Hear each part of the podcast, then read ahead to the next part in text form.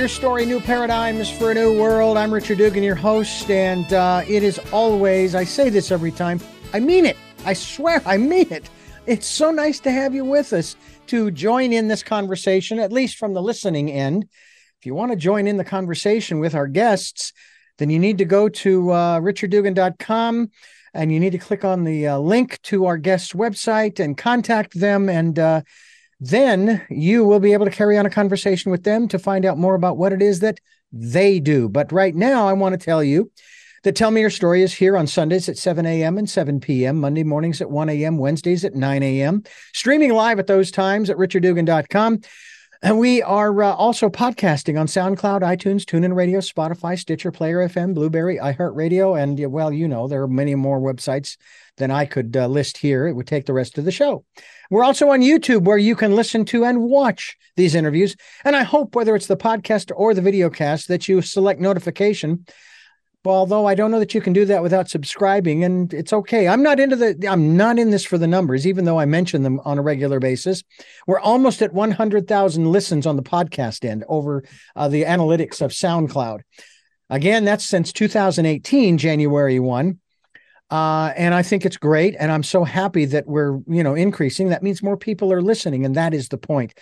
I may only have 121 subscribers on uh, or followers, maybe it is on YouTube, but again, there are a lot more people who aren't subscribing who are watching the videos. And again, I am very grateful that they are doing that. And if it's you, I thank you. With uh, that, I also want to mention if you'd like to support the work that we are doing, we would uh, be grateful for any financial support. We have a PayPal account.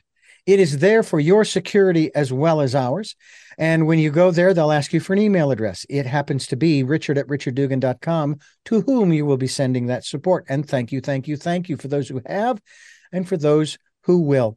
And then we ask that you spend time going within and listening to that still small voice, following the promptings, listening for the inspiration, the encouragement, and maybe even the insight. And uh, we hope that uh, you will take time to do that.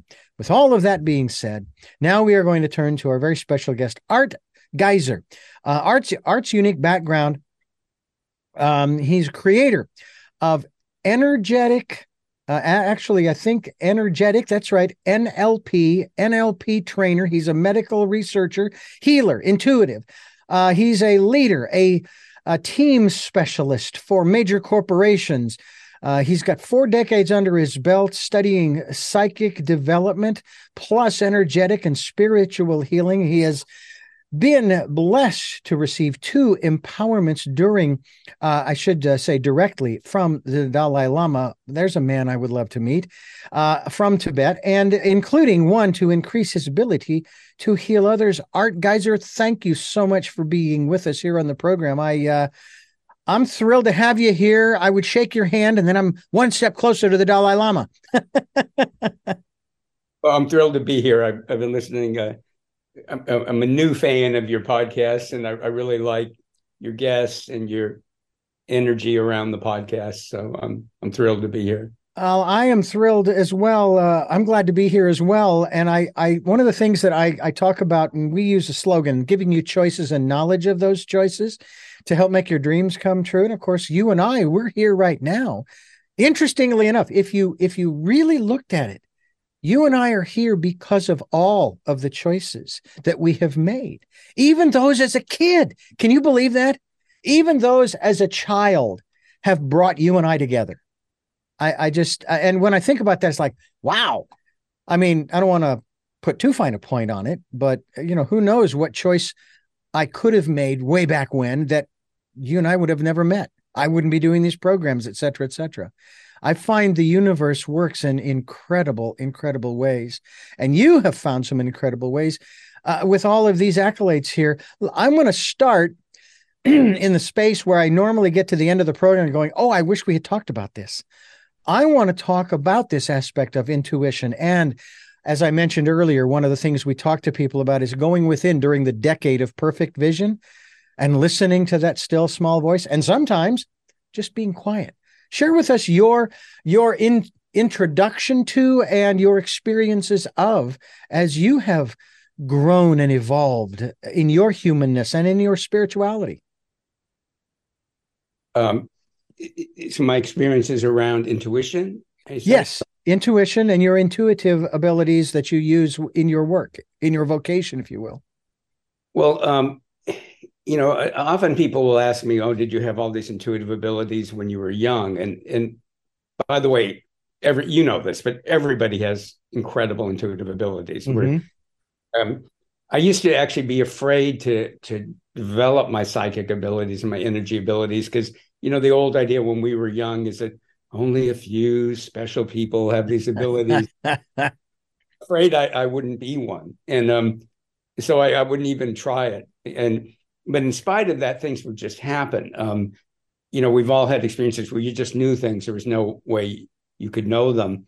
And when it was absolutely real to me, I my first year in college, um, and I was a person I, I don't think I was ever depressed as a kid. And my first year of college, I, uh, different things happened that really challenged my identity and who I thought I was. And I was going to the University of California, Santa Cruz, which is a beautiful, beautiful school in the hills above the Monterey Bay in California.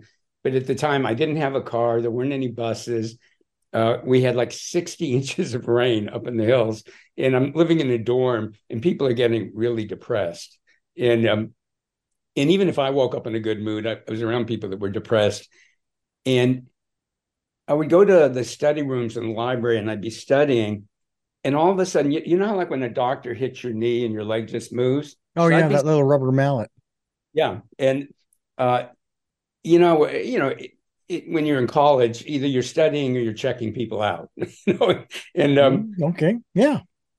So I'm I'm reading, and all of a sudden my head would go, and I my head would spin around, and I would always be staring right into somebody's eyes, and they wouldn't have time to move, you know, to change their gaze, and so they would jump, I would jump, and it would happen like over and over again. In fact, I I stopped going for a while um, because it was freaking other people out and freaking me out. And it, so it was absolutely clear to me then that everything I, I believed was true that we are all interconnected and we all can pick these things up because this would happen with people behind me. So it wasn't like there was peripheral vision involved. Um, and then I, I, I didn't do much with psychic development until I started studying NLP the neuro linguistic programming. And people in the program, this was in Marin County, which is just north of San Francisco. And in Marin County, if you throw a rock, you hit a, a psychic, a therapist, a coach, you know, a, a body worker, yogi. And so people in the program started teaching me about energy work and introducing me to teachers. And the time that I realized who I was, one of these special people, as I I was introduced to this teacher and I went to his workshop. And at the end of the workshop, we had to pair up and we each wrote a question on a piece of paper, folded it up, and the other person had to hold it and answer the person's question. And so we're all like nervous and freaked out. Uh, so I, I did it. And when I, you know, I just had to say what was coming into my mind. And when I was done, my partner, who is a man, I, I only knew him from the workshop, I didn't know him very well. He, he said, I actually wrote two questions and you answered them in order. Now he's really nervous. He turns around, not only answers my question, but described what was going on in my life so well that I started using his description. I would talk to people because it was better than my own. So here I, well, I am one of these special people. But then as I studied more and as I began to teach, I realized that everybody's one of these special people, that we all have these phenomenal intuitive abilities to to know things that there's no possible way to know. I'm mm. not sure it's your question, but well, well, it, it it it certainly is a good beginning for us here on the program because um, again, we're we're you know I don't have all the answers, and I know you would agree that you don't have all the answers either. But what we do have is uh, an opportunity here to learn from one another, and that's kind of what this program is all about. Is um, is sharing our insights and and perspectives. Intuition is a big one that I have been working on and with, so to speak. Uh, I've had some very interesting experiences myself where I was now I was bicycling until I was 38 years of age, only because I didn't see well enough. I was legally blind. Mm. And so I was bicycling all over Phoenix. Now, this is before Phoenix exploded and then I left. But be that as it may, I was traveling from home to work, and it was about a six or seven mile bike ride uh, each way. But it was way out west where there were at that time farm farmland, and they were uh, farms, uh, fields, I should say, that were about a mile square. So every time you crossed an intersection, you you'd gone a mile. and um, I traveled at four, five, six, whatever, how many miles it was, and I got to this this uh, I got to um, this one place where I was bicycling, and the, this impression says, "Turn right at the next street." And I'm thinking, why the hell would I do that? That takes me three miles out of my way. Mm. And I said, I'm not going to do that. And I passed the intersection and the prompting turn, go back and turn left at that last street. I mean, you got to be kidding me. And finally, it would not let up. So I finally made the choice. Now, bear in mind, this is something that I think people need to understand. And maybe we can talk a little bit about this as well. Just because you are getting these promptings does not mean you have to choose them. However, I will tell you from personal experience that when you don't, you know, life tends to take a whole different uh, slant. And I've had those as well. But this one was, I actually was a half a mile past that street. I turned around and I made the left and then another left and then another left. And then I made a right back onto the same street that I was already on, only now I'm a mile further down that street and went on to work. Now, I don't know what the deal was, if I avoided something or if if like you know that that proverbial story about you know uh, the butterfly effect kind of thing I, I i or was it the universe the divine testing me saying are you serious do you mm-hmm. really mean what you say you're going to listen to and follow the promptings which by the way i wrote down on a real wide white piece of construction paper in a personal growth program in print letters i said i will listen to I stand corrected. In cursive, I wrote, I will listen to, and then in big block letters, and follow the promptings of my friend. That's how I refer. Do you think that doing so, listening to that still small voice, listening to the divine, what whatever you want to call it, in that level of intuition, is is I don't know if I want to say the best way to go, the right way to go, uh, give me your give me your gauge on that. How you how do you feel about that in terms of of living one's life and still, hey, you know, saying I still have a choice and I'm choosing to listen and follow. Well, I love that you're starting with that because that's what I teach too. Is you don't have to follow your intuition, and what makes it a little bit tricky is starting to recognize what's your intuition versus what's just thoughts or somebody else's thoughts because we pick up thoughts from other people and people can begin to recognize what's their authentic intuition so for me usually my, my most authentic intuition it has it, I, I tend to hear it some people are more clairvoyant more clairaudient um, you know we can all do all of them but i get a lot of my best information i call it the executive summaries like a voice just goes dum dum dum dum dum dum you know and um I've learned that that's always accurate. And so I, I do follow that. Other times thoughts come in and, and I have to go, okay, is this a true intuition or is it just a thought from my unconscious? Is it somebody else's thought that I'm picking up through the telepathic channels? And they'll, they'll be, if people start paying attention to their intuitions, they'll tend to have qualities. If it's a feeling, it'll have certain qualities. So for me, it's usually very neutral. It's not like, um, uh, well, I'll give you a fun, I don't know if it's a funny example, but one time I, I live both in the Hollywood Hills of, of, California and in San Francisco. And I had parked my car in San Francisco. I was going to go see a friend. And all of a sudden, I just got this sense that I should like, there was something wasn't safe and there was nobody around and I I actually ran to my friend's apartment, but I did it like I was just kind of jogging, you know, so mm-hmm. like it was running from something.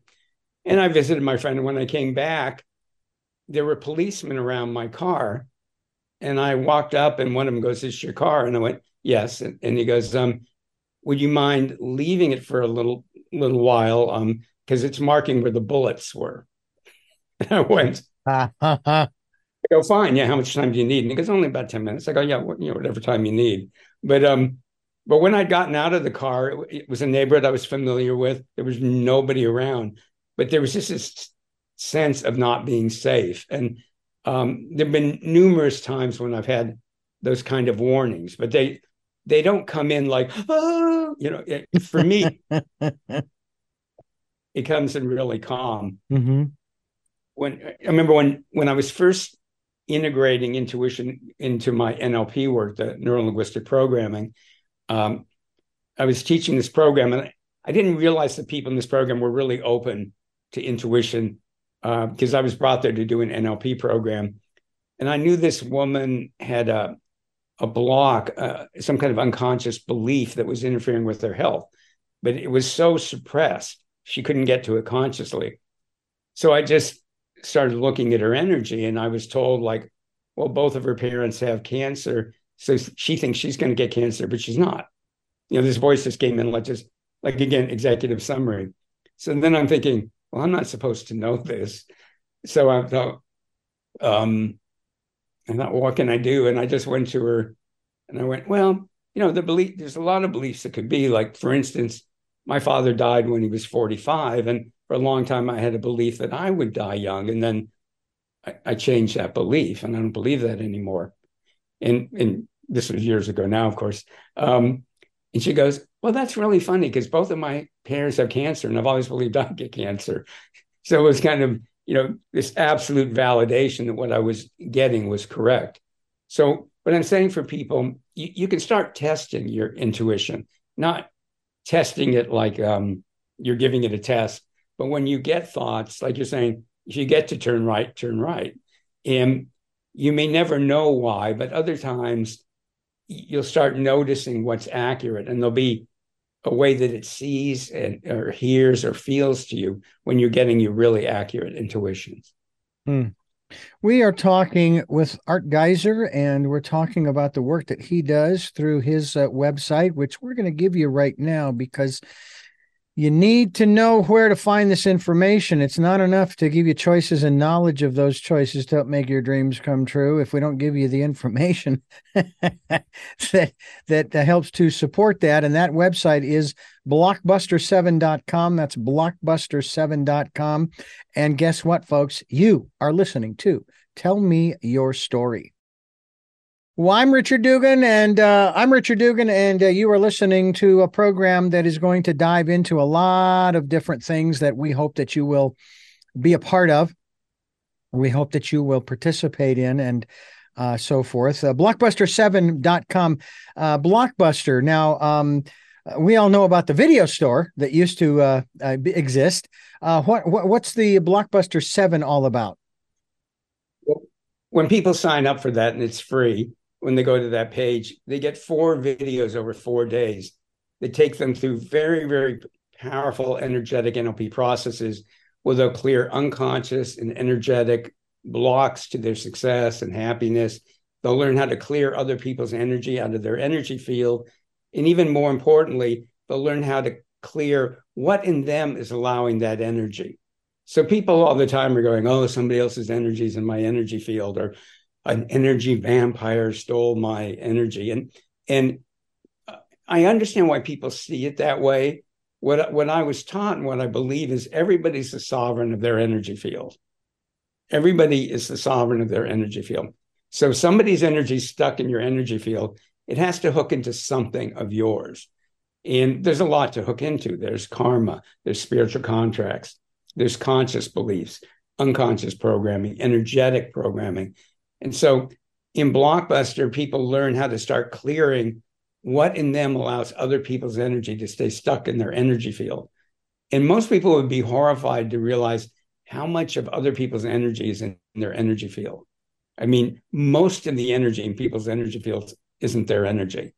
And what happens is you're getting their emotions, you're getting their thoughts, you're getting their do's, their don'ts, their rules. And the more you clear other people's energy, the more you can embody more of your authentic essence. And by the way, all of this is really easy, and the, the videos take you through it. And through the videos, people learn how to do it for themselves, and they they have ongoing access to the video so they can use them whenever they want. But one thing I'm uh, there's uh, this idea of when you present things to people, sometimes you need to present it in the way they think of it rather than the way that you do. Mm-hmm. So I call it blockbuster. That's not exactly the way I think about it. Um, I, I believe in the idea that all our blocks were there for some kind of purpose. So it's more about healing them than busting them. Uh, and and I'm certainly no expert in this, but in my understanding of Hinduism, they talk about the elephant-headed god, who, uh, Ganesh, who's yes. remo- he's a remover of obstacles. So I, I, don't personally think of it as an elephant head of god, but I think of it as a, a consciousness and an energy. But what I found out later was that Ganesh is also supposed to be the one who puts the blocks there for your spiritual growth. Mm-hmm. So he both there and removes them. So in energetic NLP, we embrace the idea from Taoism that what's in the way is the way. What's in the way is the way. So rather than thinking, oh, what's wrong with me? I'm blocked, we're going, okay, the blocks are there because they serve some kind of purpose, maybe in a past life, maybe in childhood. But now we're ready to clear them, heal them, and replace them with uh, information and wisdom and concepts from our spirit. So you that know, go ahead. The program takes people through how to do that, and and I want to let people know it's easy and it's fun. I don't I don't believe um, there's a lot of spiritual systems that are about hard work uh, and thinking hard and analyzing, and, and that's great. Energetic NLP isn't one of them. We're about connecting into playfulness, into the amazing, miraculous abilities in everyone. Hmm. You know that is an interesting uh, perspective to take, and and I, I, actually I I will agree with you on it uh, wholeheartedly because uh, I think that one of the sayings or f- things that I've heard um, is that what makes us who we are is not what we go through, but how we. Re- I'm going to use the word respond because I always want to use the word how we react, but react has to do with past, the past stuff that that causes us to respond to a particular scenario in the present, the same way we always have throughout our lives.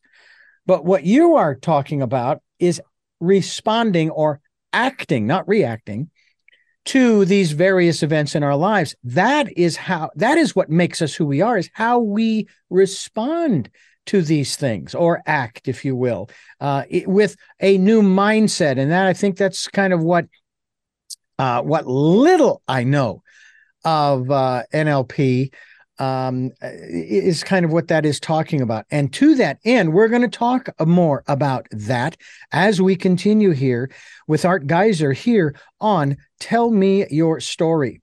I'm Richard Dugan, your host, and uh, it is truly a pleasure to have uh, our very special guest here on the program to to talk about uh, what it is that we are um, uh, focusing on. NLP. Tell me a little bit about what that is. I know that the uh, um, the, the initials are neuro linguistic programming. I get that part, but what does it mean to the layman?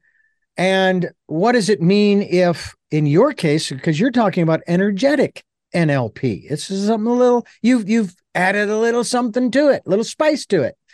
Uh, to, to give us give us that definition and then expand on that from your uh, from your experience. Well, and, thanks for saying that because energetic NLP is different than standard NLP. Standard NLP is one component of energetic NLP, but NLP, and I've been a trainer uh, in NLP, neuro linguistic programming, since 1985. I studied wow. with all developers of yeah i know i can't believe it myself um, when i hear somebody somebody's been doing something for 30 40 years i go wow now it's like when did that happen but um, um i studied with all the developers uh, of nlp one of them became my primary mentor a woman named leslie cameron bandler and uh, nlp was developed in the 70s in california it, interestingly I, I I mentioned being at the University of California, Santa Cruz. It, that's where it started, but it started a couple years after I left, which I always thought was kind of interesting. Um, But the people who started NLP were interested in how do some therapists get really rapid results? The standard idea in psychology back then was that therapy took five to 12 years. It was all about insight. If you knew how you, why you got the way you were, you would eventually heal it. And there's an old Woody Allen movie where he goes, I've only been in therapy for 12 years. And, and I'm not saying that they didn't help people, but it was a really long process. And often they weren't able to help people. But there were a few therapists who got really magical, rapid results with people. So the people who started NLP started studying them, videotaping them. And this was when, you know, a videotape wasn't like an iPhone. It was like a, you know, it was this thing like half the size of a refrigerator. And that was the birth of NLP. And one of the insights in NLP was, and we do deal with the past in NLP, but they went, what's really more important is not how did you get the way that you are, but how do you keep creating it? So if you have low self esteem, you have to keep recreating it all the time. Your mind has to recreate it. Mm-hmm. So no mm-hmm. matter how you got there, how are you creating it? And so with NLP, sometimes you can get incredibly miraculous, rapid, deep changes. I mean, I've worked with people and changed phobias in one session and you know, things that weren't supposed to be possible and, and a lot of quite amazing things but as I mentioned before, when I'm studying NLP, I also started studying energy work, psychic development, and I realized and spiritual principles. And I realized you could do magic with NLP. You could do magic with spiritual principles. You could do magic with transformative and healing energy work. And they all had different strengths and weaknesses. So at first, I kind of kept them separate. And then I started weaving them together. And I realized it was like one plus one plus one equals a thousand. So that was the birth of energetic NLP. So energetic NLP has NLP, spiritual principles, healing and transformative energy work, intuition development, and and and everything's affecting one another. So one things I loved about NLP was it was when I had studied a little bit of psychology before that, the thing that I could never buy was everybody was telling you the truth. This is exactly how things are. Mm. The hmm. people NLP took more of the scientific model that scientists often don't follow, which is that these are just models, these are theories. So a lot of you learned like the atom has a nucleus with little electrons like planets circling it. And then you get further in physics and they go, well, that's not true at all. But that that simple little model of the atom allowed people to make incredible advances in science until they went beyond it.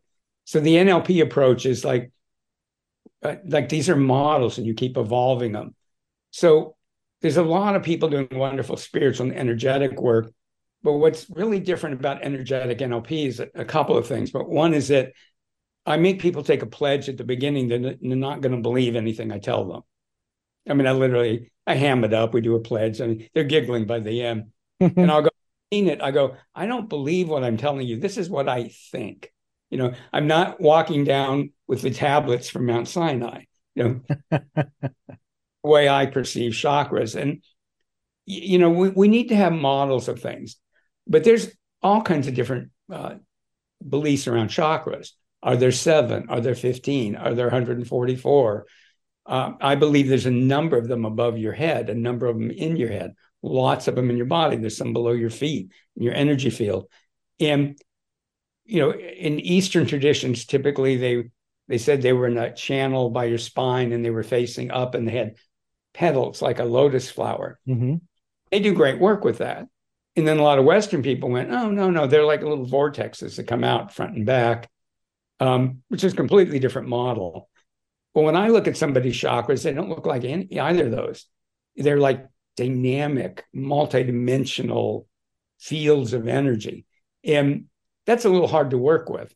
So in in uh, energetic NLP, we we move between the different models and we play with them. We just don't think they're right. Yeah. And where I think a lot of people get stuck, in my personal opinion, is they they they believe they're that what they're saying is some kind of absolute truth. And it's very innocent, but to me, it's spiritual arrogance. Mm. You know, don't care yeah. how old you are spiritually, it's always coming through you, and it's always um, well, the last thing I'll say on that, there's a, uh, I forget if it's from Hinduism or Buddhism, but there's a philosophy that in English they they translate as not that, not that, and what it means is there's certain things we don't have words for what they are. But we can say what they aren't. So in energetic NLP, we we go for more what's called grokking. If you, if, and I'm sure you're familiar with that. And, and grokking is you get out of trying to intellectually understand it, and you become one with it. You own it. Mm-hmm. So you can work with the great mysteries without having to put them in an intellectual box. Exactly. So in NLP, we really embrace putting your spirit and inner wisdom in charge and letting go of how you think it works. Energetic NLP is the subject. Art Giser's my guest, and you are listening to Tell Me Your Story. I'm Richard Dugan, your host, and uh, Art, you've you've brought up a word that uh, when I first heard it, and I hmm. actually I probably first read it, and then I heard it again, uh, was from a book that took me probably 15 years to finally read because I bought the print version, which was about this thick. Okay, this was one thick science fiction novel. And then it was made available on Audible. And just as a, a, a note, a footnote for you, I have been involved with audibles long before they were ever audibles. As a kid growing up, being legally blind, I was listening to recordings for the blind and talking books for the blind. And that's where I read uh, for the first time Autobiography of a Yogi, my metaphysical primer. But back to A Stranger in a Strange Land, which is the one that took me 15 years to read because the book was heavy. I had to use a magnifying glass in order to uh, read it. So I'm holding it with one hand. I've got the magnifying glass here and trying to turn the pages and all of that. And it was a mess. So I was so grateful. And then I'm hearing this word grokking. now, they did define it, but I kind of put it into a finer point. And maybe I, because uh, you basically said, you know, become one. And my definition of to grok is to assimilate that information, if you will, that knowing into every subatomic particle of your being. And again, as you just said, not on an intellectual level, but art, aren't we programmed and or designed to process everything intellectually? Uh, absolutely. That's so important. Uh, one of my uh, mentors in NLP, David Gordon, used to say, We're meaning making machines. We're compelled to make meaning. So, what I did, I made up a, a term beliefs du jour, like mm-hmm. soup du jour. And so I'll go, Well, here's these are my beliefs du jour, you know, and, and, and I teach from that. And I go, You know, you, you always have to have a level of meaning. Uh, well, well to, the best way I can explain this, I used to go to a spiritual center in Brazil, and I would always stay in the same house that a friend of mine owned, and she lived next door. So her cats knew me really well. And you know, the idea that we're here to learn and grow, you know. Um, so I, I would, I, I used to meditate. I meditate on things, and I'd meditate and I'd ask, "Is that why I'm here to learn and grow?" And I'd always hear the same answer, which was, "No, but that works for you. That's fine." And then, like six minutes later, I'd meditate on it again, and I go, am I here to learn and grow? And I'd always hear, no, but that works for you. That's fine. So this went on for a few years. So here I am in Brazil at the house, and uh, people talk about the bubble around this spiritual center. There was like this bubble of energy. So things were amazing. Things were happening all the time, and so the house I'm staying at is in the bubble, and I'm sitting there reading some book, and one of the cats is sitting at my feet, and for some reason I thought of this again. So I, I stopped reading and I went, you know, am I here to learn and grow? And again, I hear, no, but that works for you. And so I, I said back to the voice, well, then why am I here? And I felt my head, like I felt compelled to look at the cat. Mm-hmm. And what I had is, you could as easily tell that cat while you're reading a book as we could tell you what you're doing here. So learn and grow is fine. So I, go ahead. Go ahead. Saying for me, yeah, we need to have beliefs, but we don't need to hold on to them. You know, I, you know, I like say I listen to people all the time and like everything's love, and then and everything's like like this absolute truth. Mm-hmm. it's like these are great ideas, but play with them. Don't you don't have to make um, make them an absolute truth to work with them. You know, it's interesting that you use that term absolute truth because one of my guests and I were chatting, and matter of fact, his name is uh, I, I can't remember if he actually changed his name to that. I think he did. Lion Goodman is his name. Oh wow. And we were talking about perspective. We were talking about a lot of the current modern day current events types of things terms like uh, oh i don't know fake news and and uh, alternative facts and those kinds of things well kind of what you said you you've actually kind of phrased this in a similar way he said that the only absolute truths that there are are those that you personally hold because that's your perspective. All right. And someone else is going to have another set of absolute truths. And I'm going to bring that down to just perspective. Each one of us has our own perspective. Are we right as far as our observations or are we wrong? Well, guess what? It's neither right nor wrong. It's just our observation. That's how we see things. Um, my best friend of 56 years, uh, 53 years. I, I, well, I wish he was still around. He passed away this past May. He and I went through grade school, high school, and college together. Traveled to Kansas together. Uh, I would meet him at the airport because he worked there at the airport um, back in 2022. I was back there for my sister's memorial, and we sat and we chatted at one of the food court tables and so forth. It was really nice and uh, just had a wonderful time. And I always told him whenever I finished a conversation on the phone or or in person, I say, "Hey, I love you, man," and we would hug and and go on our way. And I went to try to cry over his memory the day after I found out that he'd passed away. Mm. And every I, I am sitting in the car going down the, uh, the mountain where I live, and I just want to cry. I want to cry over his his passing. And every time I thought about him, I couldn't do anything but laugh because we had so much fun together. Certainly, I mean, he he at one point in his life he was homeless and he called me for help. I didn't have any money, but what I offered him was, look, you already have a network there in Phoenix. Go to some of the people that you know and tell them, look, I, I just need a place that I can uh, stay in until I get myself back on my feet and he found one and he hmm. did mm. get his get himself back up on his feet in any event and i know there are others like unfortunately he and his brother had a a rift between them because my best friend was gay. And i remember when my best friend came out to me when i we were what 17 18 years old. And i'm going and when he tells me this i'm saying okay so what do you want me to do with that? You're still my best friend. Uh, you know that doesn't change a thing. You know you you find happiness where you find it. I'll find it where i want to find if i want to look under a rock don't pass don't pass judgment okay? I'll find love under a rock okay? Uh so anyway um perspective people are going to cry over his passing i talked with his partner he was very sad very very broken up but he was glad that i was talking to him he said oh yeah he talked about you all the time which was kind of nice i'm going well, I hope I wasn't the center of conversation all the time, but it was an extraordinary relationship. Relationship. With that being said, how do we reach a place where, let's say, you and I see something from a different different perspectives, two at least two different perspectives, and yet we want to come to some form of consensus about what we're what we've observed.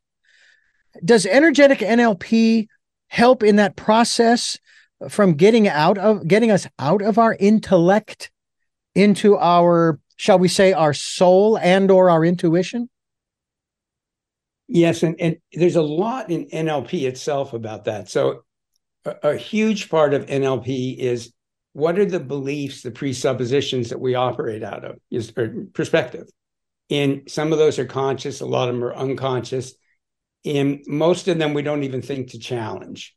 We just so uh, a, a lot of like bigotry is somebody operating out of presuppositions, uh, perspectives that they don't even think to challenge. You know, they're often some of the nicest people in the world on one level, can be horrible bigots.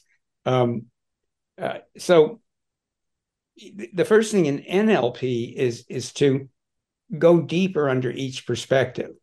So under each perspective, there'll be like, what's important about that? You know, what's that perspective designed to do? And when you go deeper, you can usually get to a level where you can find agreement. You can also do this energetically. You mm-hmm. can go, you can go.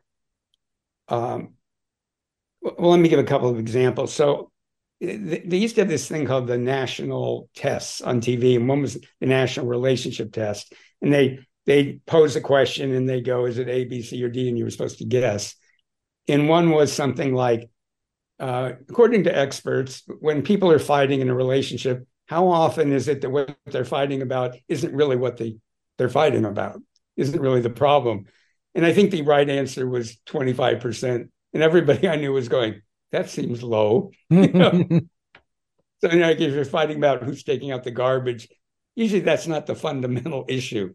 So in NLP, we, we teach people to, to go deeper. So, um, well, let me give a tangible example uh, with the uh, abortion issues, and I'm not taking a side right now as I'm describing. Mm-hmm.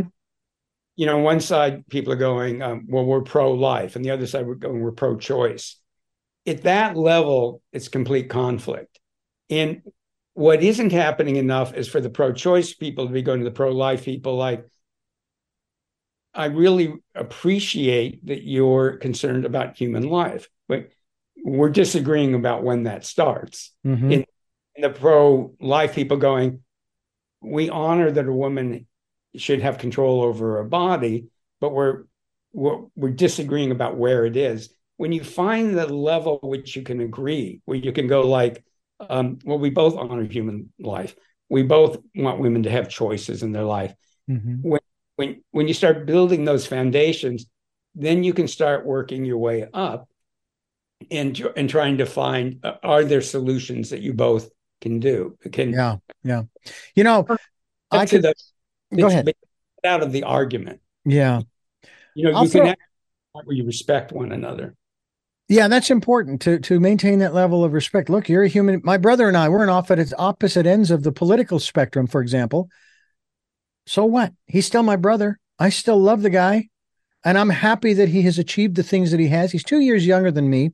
He is already retired from Disney, where he worked for I don't know how many decades, and he's now living half his life, half his years, or half a year in Vietnam and because he's got a girlfriend over there, I guess, and then the other half here in the states. but to your to your conversation about uh, your your discussion about the subject of pro-choice versus pro-life, uh, there are two things that that rather uh, that that strike me when when we talk about a woman's right to choose. It's her right to do with her body what she chooses, right? Well, I would throw this out not so much as an argument in either direction, but as something for people to consider. All right. I can appreciate your position about, you know, the fact that this is a human life. But to me, in order to determine when life begins, shouldn't we figure out when life ends? What's the criterion for calling it? I'm calling it at uh, let's see, 9:22 a.m. on this date. This person is dead. All right. Hmm. So what's the criteria for dead? Mm. And if we can define what the criteria for dead is, I think we come closer to figuring out when life starts. Then there's the other, our um, the other, I'll call it dichotomy, where we as Americans we have individual rights of life, liberty, and pursuit of happiness, among others. Mm. First Amendment rights as an individual. Okay, I get you. But until we define when life begins, and we need to do that, then we need to recognize and respect that individual who just so happens to be a female, her right of individuality, because you got to choose whether or not you wore a mask during the pandemic for whatever the reasons you chose not to. You said the government's lying to us, and others are saying, I just want to be safe. And I used to tell people who complained about the government taking away their First Amendment rights, I'm going, are you kidding me? I'm exercising my First Amendment rights, uh, incorporating the line from um, the documents that this country was founded on of preserving the gen- promoting the general welfare and preserving uh, let's see how's it go? Um, preserving the liberty to ourselves and our posterity. I'm wearing the mask because i want to be safe and i don't want to if i've got it give it to anybody else. So nobody's taking any rights away from me. Now that's my perspective. So those are the two uh, shall we say um, elements to throw into the conversation. And again, they're not elements to force someone to take a side. It's to hopefully get them to say, well, maybe I need to rethink my position.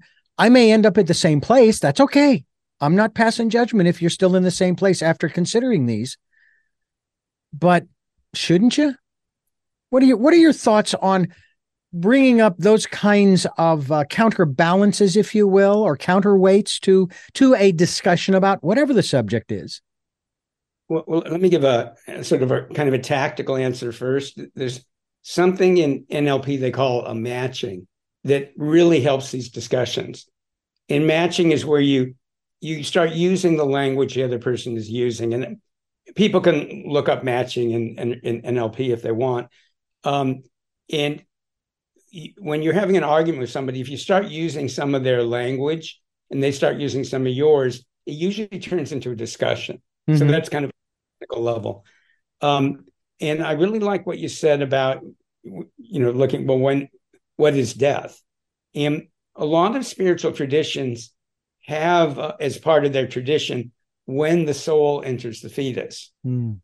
And a lot of them it is not for a while, you know? Yeah. Um, so so that discussion of what's death and, and, and and you know if death is when the spirit and the soul leave then the other question is well when does it come? You know when yeah. does it enter? when does it enter? Yeah.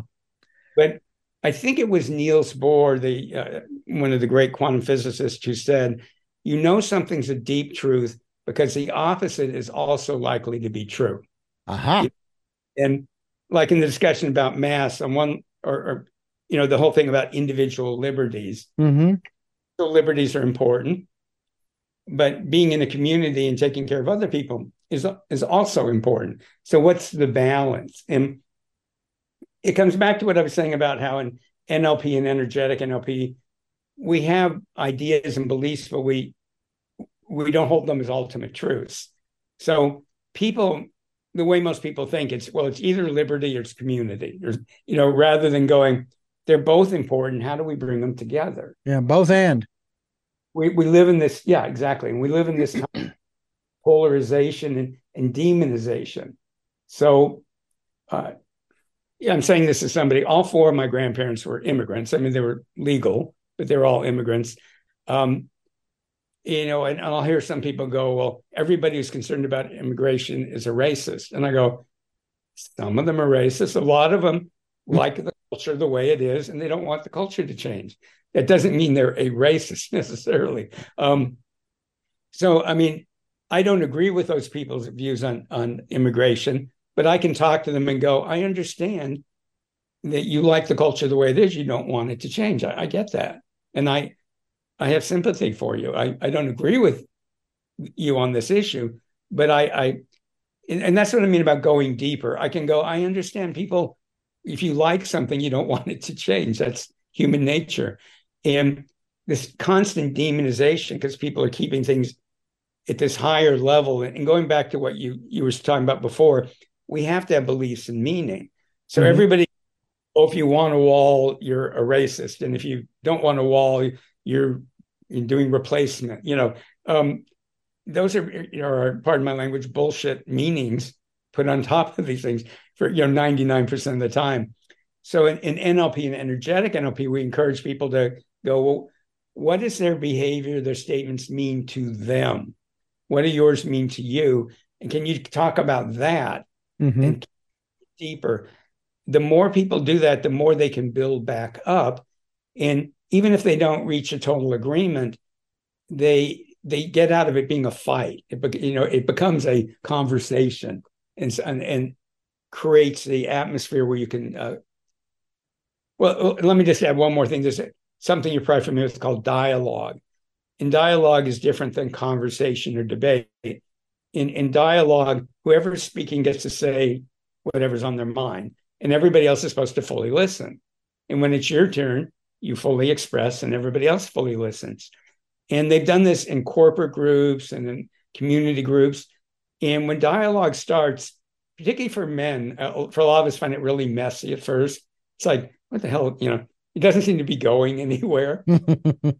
People really embrace it that everybody's fully expressing and everybody else is really, really fully listening and trying to really grok the other person. After a while, almost always people solve problems. You know, they end up coming, respecting one another and coming up with pretty good solutions. Yeah. So that's the power of trying to grok the other person, getting out of the. So if I think about the people that I vehemently politically disagree with, if I demonize them, we have nowhere to go. If I look at and go, what's driving them? What's really matters to them? You know, and letting them know what really matters to me. And you can do this through a very verbal level, but you can also do it energetically. You can learn that. So let somebody's energies. When, when people are talking, they're putting out not just one energy, a whole group of them. So let's say somebody's angry at me.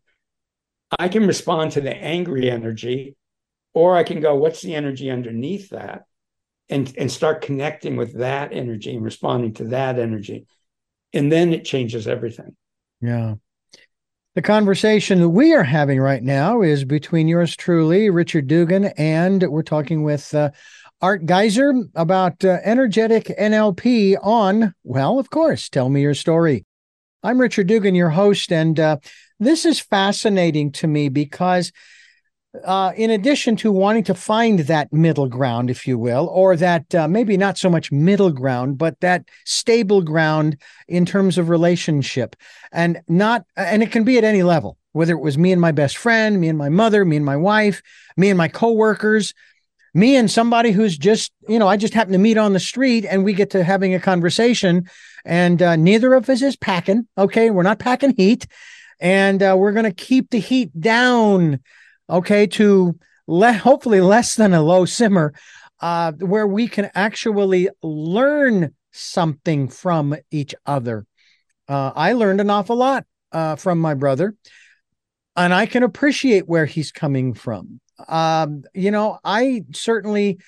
I don't know that I would go so far as to say this is the greatest country in the world. Somebody has to be second and third and fourth and we're going to fall back every so often. What's wrong with giving somebody else the lead every once in a while?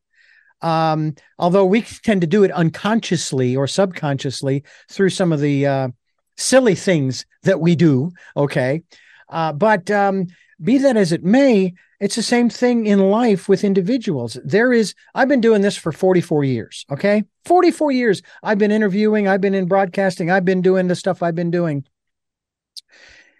And there i was taught very early on there will always be it says if you're walking up a ladder there will always be someone above you who's better than you mm. and there will always be someone who is not as good as you.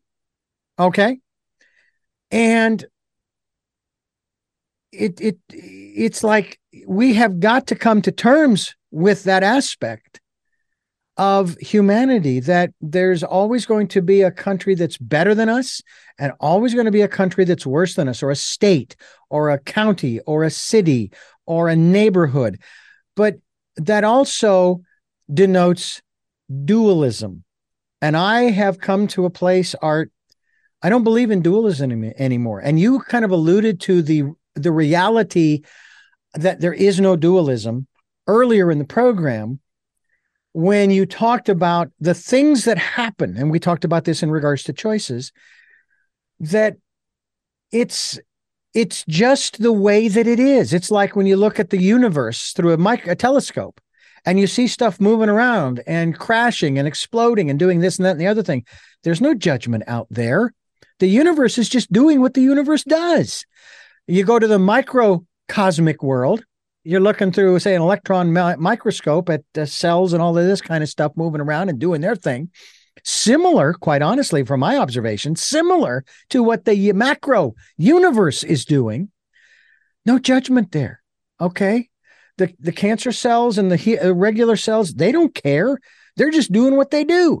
But here on our level, oh my God, the judgment is just unbelievable. Um, I've gotten to the point now where it doesn't matter what the situation is. It just is what it is. I'm it's not a bad you heard that old Chinese story about the farmer and his son? And the neighbor comes over one day and asks, Hey, how's it going? And he says, Well, you know, uh, my son is out there and he's trying to break this one horse and and he fell off and broke his leg. Oh, that's bad. The farmer says, Well, that's uh, who's to say whether it's good or bad? Comes the guy comes back over the next day so how's it going? So well uh, my son uh, he's uh, healing up really well but uh, they came by here to conscript people for the uh, current war and he of course couldn't go because of his broken leg. Well that's good. Well who's to say that's good or bad? says the farmer. Next day same scenario only this time it was something uh, that happened the horse the horse got away. They they lost their horse. Oh that's bad. Next day Oh, yeah, my son went out and he found the horse and brought back a whole herd of horses. Well, that's good. And this story goes on. I mean, you could make this thing go on indefinitely. Who's to say whether what's happening in our lives is good or bad? It's just what happens. NLP, an energetic NLP can can can that help me to further cement that in my mind or help others to begin to understand the reality that it just is yeah, well, yes, and the and the way I would describe it is everything's interconnected, so nothing's in my mind random, and that um, you know we talked earlier about following intuition, and and you mentioned how like with all those turns and stuff, you don't know what would have happened if you'd have done something differently.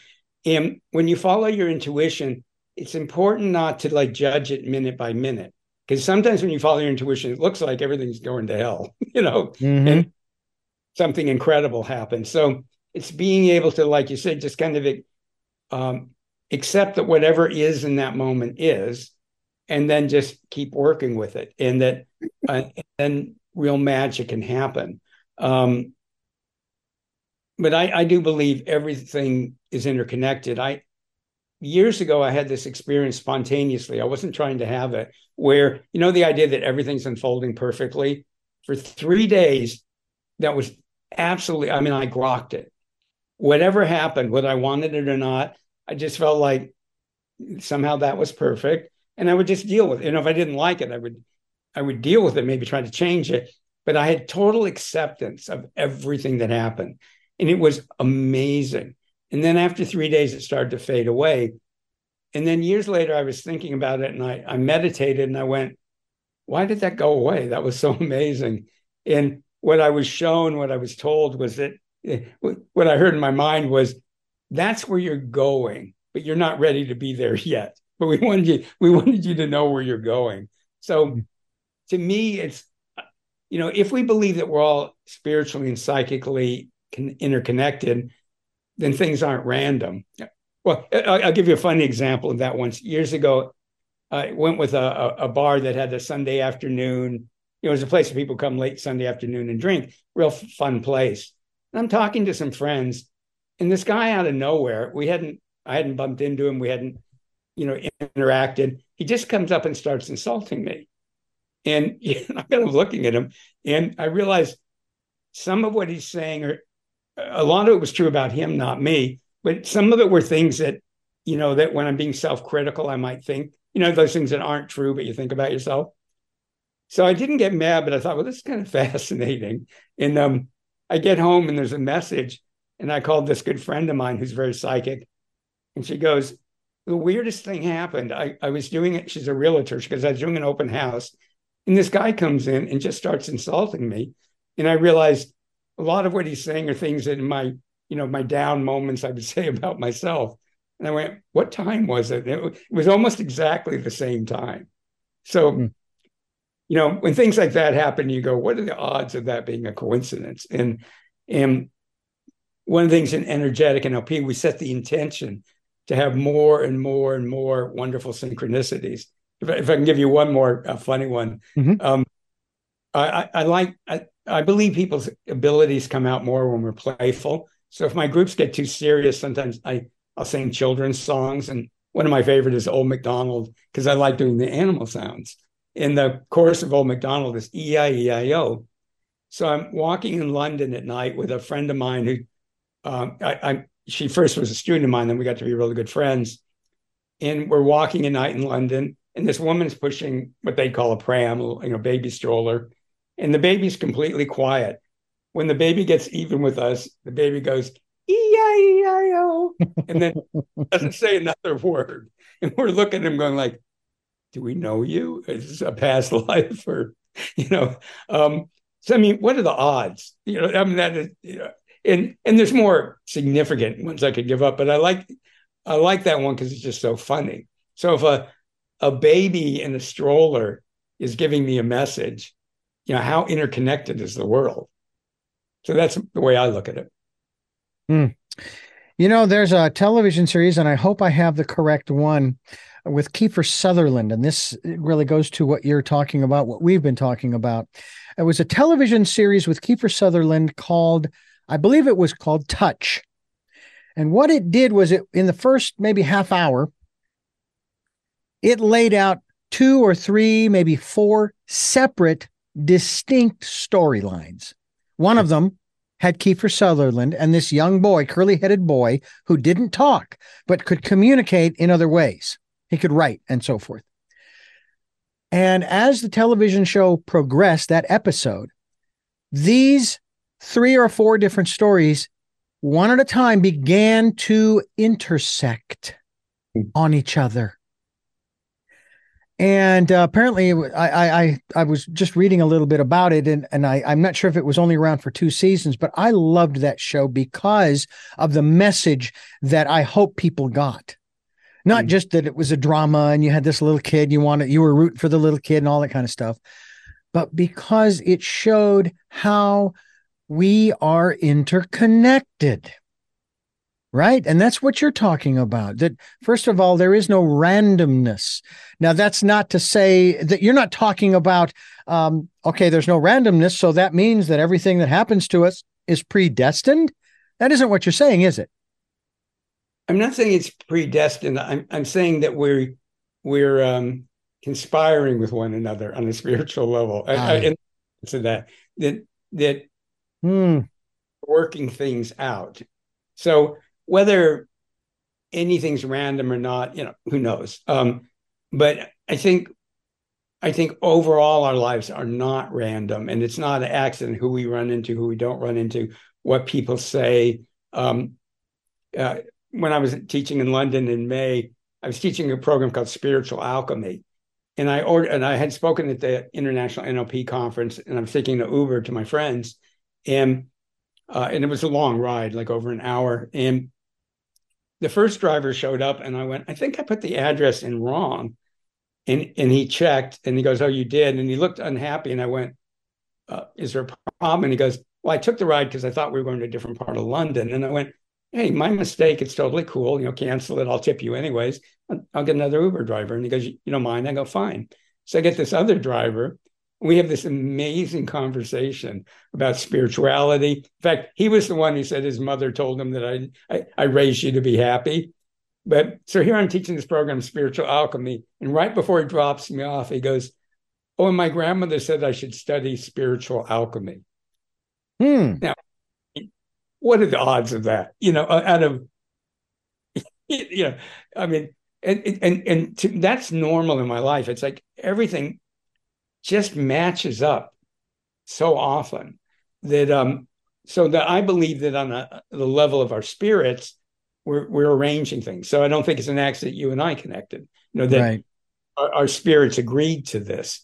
So I don't think it's predestined. And in our spirits are working within the context of, of you know the, the greater spiritual influences. Um, so to me, everything's coordinated. Maybe that's the, the word I would say. But are things some random? Um, I don't know. Yeah. Well, it's uh, to me fascinating to think about. But how about this one? I'm going to throw this in there to really mess mess around here. I went through a personal growth program many years. Well, I'm talking 30 and 40 years ago. I went through LifeSpring, which was an outgrowth of EST back in 1981. And I believe it was stated in that program that I went through that um, there were people grumbling and they would when they were sort of um, being supported and facilitated all right uh, they wanted to know why. Okay why this why that why the other? And so uh, the facilitator would ask this question of them.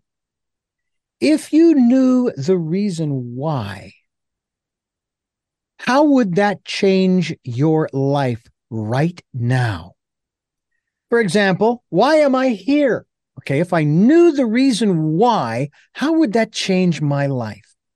Well, interestingly enough, because I've been following the promptings and I followed my father's advice, which I think was also divinely given. Richard, find a job you love doing because you're going to be doing it for the long time. Don't get stuck like me.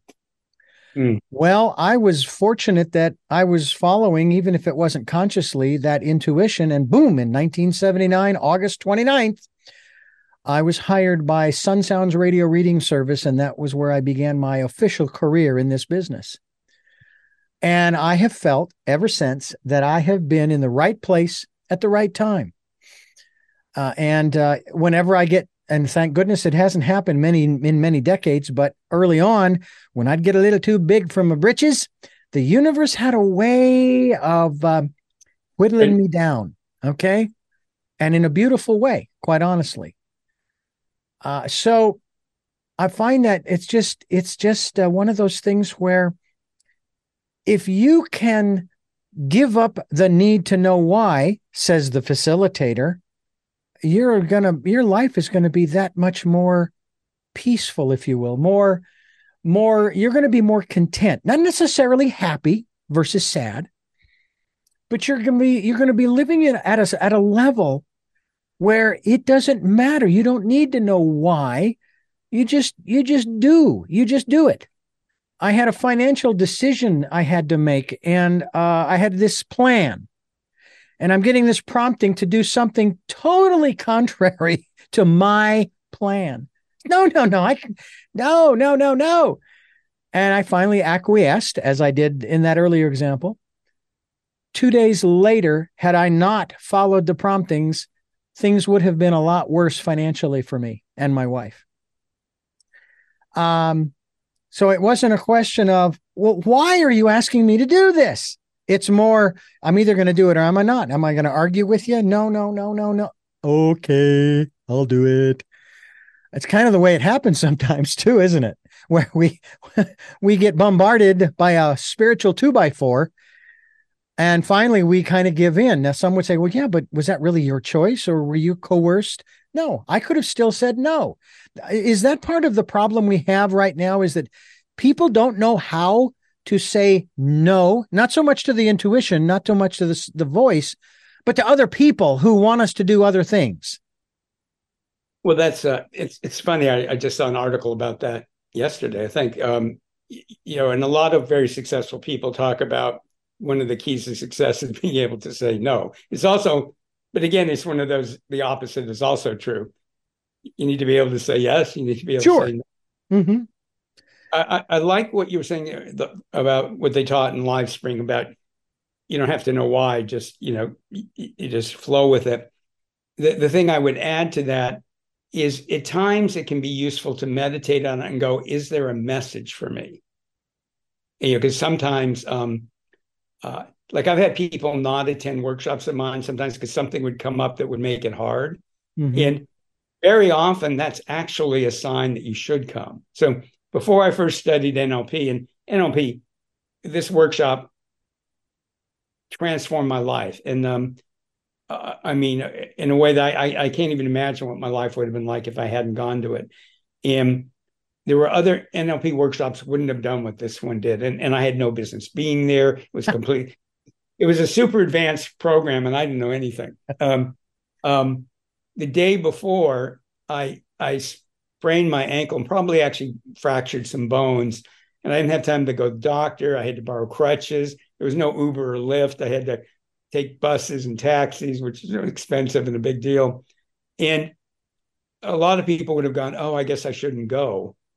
But to me, it was clear like this was just resistance coming up. You know, the you know part of the unconscious mind will try to block change, and and was trying to block it because it was going to be an enormous change. So I think it is both important to be able to. We don't need to know why and just you know flow with things, and it's also very useful at times to meditate and go. Is I'll give you a funny example. So my full name is Arthur, and if people are listening to this who are from Europe, because they don't do this in the U.S., if your name's Arthur, people call you Art, like William and Will, mm-hmm. and so Art and Arthur are not common names. And this has happened to me twice. I'll be channel surfing, and I'll get to a channel Arthur, Art, Arthur, Art. I mean, nine, ten times, and it's kind of like, okay. So each time I meditate on it, like you got my attention. What's the message? the the message was, we're just reminding you life is magical. We're just reminding you. That's all. yeah, it's funny because I had a a friend back in uh, uh, grade school, I think, and even into high school, and his name he went by Ricky Ricky Eckleberry, and many people will ask me, so uh, Richard, uh, do you prefer Richard, Rich, Rick, Dick? I said, uh, no, Richard's just fine. Or you can call me Dr. D. Now that was something that was given to me. I have no, I have no papers to back that up. Uh, it is just a, a phrase, a, a, term that, that I was given because uh, when some of the work that I do, I'm, I consider myself an audio physician. I'm an archivalist. As a matter of fact, if I could spin the camera around, I would show you a reel to reel that's just to my left um, where I'm transferring audio going back some 40 years, my friend, um, that I'm transferring to the computer so that uh, I'm, I'm going to post it up online and maybe even use some of the elements into uh, one of these programs called Tell Me Your Story. Um, but uh, it's just, it's, it's just amazing. Um, I went through another program in the 90s called um, Delta Vector, and then they changed it to Omega Vector. And the founder his name was uh, George Adair, not the famous philosopher. He was a printer. He had a print shop called Papago Printing in Phoenix, Arizona. And he ran these programs for free. You gave whatever you felt it was worth to you or what you could afford and so forth. And I went through uh, with uh, I uh, the first time I went, I went with my first wife who was totally blind, and she wanted to go. I can't even remember how she found out about it, but she wanted to go, but she needed somebody to be her guide person. And of course, being her husband, I said, "Well, all right, I'll, I, you know, I'm not going to participate, but I'll go." Yeah, that doesn't work that way. Um, it's it's one of those other things too, where uh, they also said um, when people were complaining about on the first night about being there, I don't I don't want to be here. I, I wish I was doing this, that, or the other thing. And of course, the facilitator says, for those of you who uh, are complaining about being here, I want to um, let you let you in on a little secret. If you did not want to be here, you would be. But guess where you are? And so you're here, and you either stay here and deal with it, or certainly there's the door. Nobody left. Nobody left. Yeah. And the complaining, of course, it stopped. But I was there and I'm going, oh, okay. I got, I feel like I got sucked in. But then again, how do I know that the universe or fellow humans didn't conspire with me on a spiritual or a subconscious or unconscious level? And boom, I went through four, five, and six of those programs. Um, you know, and God, did I learn a lot? I have most all of the study materials. I've got two or three notebooks filled, uh, three ring binder notebooks filled with material in there that one of these days I'm going to share with uh, folks on this program. Uh, starting with the conversation that he, George, uh, uh, started with, and that was the teachings um, regarding the zero point. And then it morphed from there into all kinds of things. And it's just incredible. And it sounds to me like when you first started, art, uh, you started down one path that took you through all kinds of different modalities that I kind of listed at the front end of the program. What in the world did you ever come to a point where you're going, what the heck was I thinking? I, I this is this is too much. I, I need to back off on this stuff because it's keep it keeps coming. Well, well for me, at a very young age, I was interested in. My father was one of the early computer guys, mainframe computer guys, and um, so part of me, I wanted to be a scientist when I grew up. I mean, he didn't push me that way. I just loved science. But there's another part of me, even at a really young age, that I knew there were all these powers in the unconscious mind. I just knew it. And, and there was also psychic abilities. In fact, in elementary school, I'd be hypnotizing friends and cousins. And um, talks about, I tried to check out a book from hypnosis uh, on hypnosis from the library, and the librarian wouldn't let me check it out because I was a kid. So my mom checked it out for for me, and my mom said the librarian gave me this "you're a terrible mother" look. but um, and then I, I, went to college and I um, I studied biology, and by the time I was done, I realized that I I love science, but being a scientist really wasn't my thing. But I, I I was one of those people I had no idea what I wanted to do, and and like you said earlier, you know, at that time people told you to have a career for life, like your dad told you, so choose well. So I thought, no, I don't know, you know, um, maybe I can get a research job while I figure this all out. And I had this belief that something was just going to appear one day. And through a miracle, I actually got this research job because um, I was barely qualified for it, but but they liked me, and um, I ended up managing a, a research lab for the University of California medical school in San Francisco for 11 years. And I, but I knew I didn't really belong there. I mean, I was proud of the work we did. I worked with great people. I mean, everything was fine. It was just, you know, that feeling like, but this isn't really my best use of me. And this isn't really where I'm supposed to be. Um, and finally, I went to a lecture on intuition, which was wasn't very good. And they were selling a bunch of books on intuition. And I walked out during a break, and this was in the ancient days when they had bulletin boards with pieces of paper called flyers on them. And um, for anybody younger. And so I read this flyer and it goes neuro linguistic programming. And I read the words and it literally felt like a bolt of lightning hit me right in the crown chakra, went right down my midline through my body. I mean, it hmm. literally felt like boom. You know, I'm kind of like stunned. And the, the scientist in me was going, What was that? And the mystic in me was going, well, it was a sign. What do you think it was? So I walk back in and I'm kind of stunned. And I look at the books on the table, and all the books are on intuition, except one of them isn't on intuition. Mm. And it's on NLP. And I thought, okay, I cannot ignore this. So I, I bought the book and everything in my life changed. Wow. Um, so, you know, I'm sure that was not a random event. No, I don't think it was. Art, jo- uh, right. Art Giser is my guest. We're talking energetic NLP, and you're listening to Tell Me Your Story. I'm Richard Dugan, your host. And uh, Art, I want to thank you so much, Art Giser, for being with us here on the program. This is fascinating. And I know we could go on longer, and I would love to have you back on the program to talk more about the work that you're doing and how you're helping people. Maybe get into some of, I don't know, maybe some of the testimonials of how people have changed their lives through energetic NLP. And uh, again, thank you for giving us so much time here on the program.